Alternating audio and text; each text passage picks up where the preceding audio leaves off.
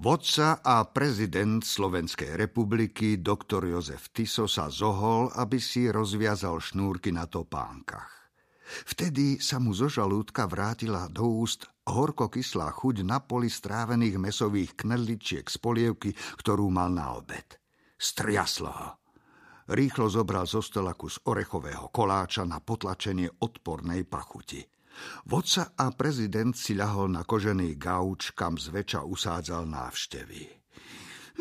Obžerstvo, obžerstvo, vzdychol. Ako už mnohoraz predtým opäť rozmýšľal, či sa mu niekedy podarí zbaviť aj piatého hlavného hriechu. Bol nesmierne pyšný, ako už dávno vykorenil zo svojho života píchu, lakomstvo, smilstvo, závisť, hnev a lenivosť. Len obžerstvo bolo zatiaľ mocnejšie než on. Ty za to môžeš, zareval zlostne a poštípal svoje mohutné brucho. Ty si ten nenažranec, vykríkol opäť a udrel brucho pesťou.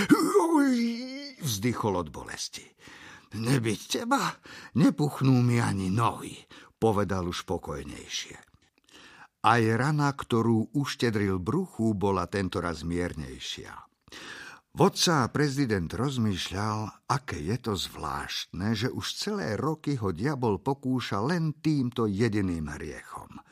Prečo len jeho takmer nekonečná láska k blížnemu zahrňa aj lásku k dobrému jedlu?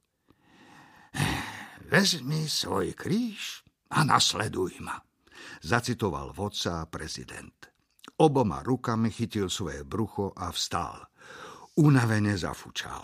Prišiel k svojmu stolu a vyvalil sa na stoličku. Otomar! privolal veliteľa palácovej gardy. Dvere sa prudko otvorili a muž v čiernej uniforme sa postavil do pozoru. Topánky! prikázal vodca prezident.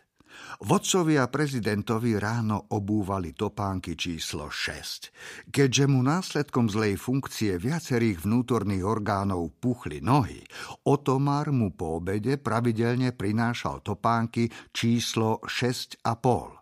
Ak však vodcové a prezidentové jedlá v priebehu dňa obsahovali obzvlášť veľa tukov, bolo ešte nutné, aby si hneď po večeri dal papuče veľkosti 7 aj dnes to vyzeralo na jeden z takýchto dní. Vodca prezident, povedal muž v čiernej uniforme kľačiac pred vodcom a prezidentom.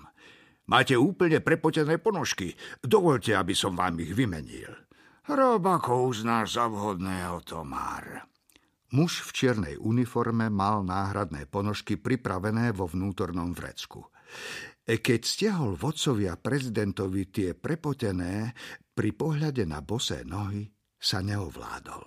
Sklonil sa k ním a na každú vtisol vrúcny bosk.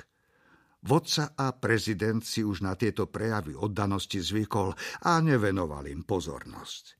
Jeho myseľ bola naplno zaujatá plánom, ktorý mu práve skrsol v hlave. O Tomare, vieš, ako sa zbavím obžerstva? Ako, vodca prezident? Príjmem kuchára, ktorý mi bude variť iba maďarské a židovské jedlá. Veru tak, na ceste k dokonalosti budem svoj žalúdok bičovať pokrmom našich nepriateľov. Každý út na tele martýra musí byť pripravený na seba žertvu. Keď Otomar odišiel, vodca a prezident sa spokojne usmial budeš dostávať guláš a šolet, povedal bruchu a koketne ho poštípal.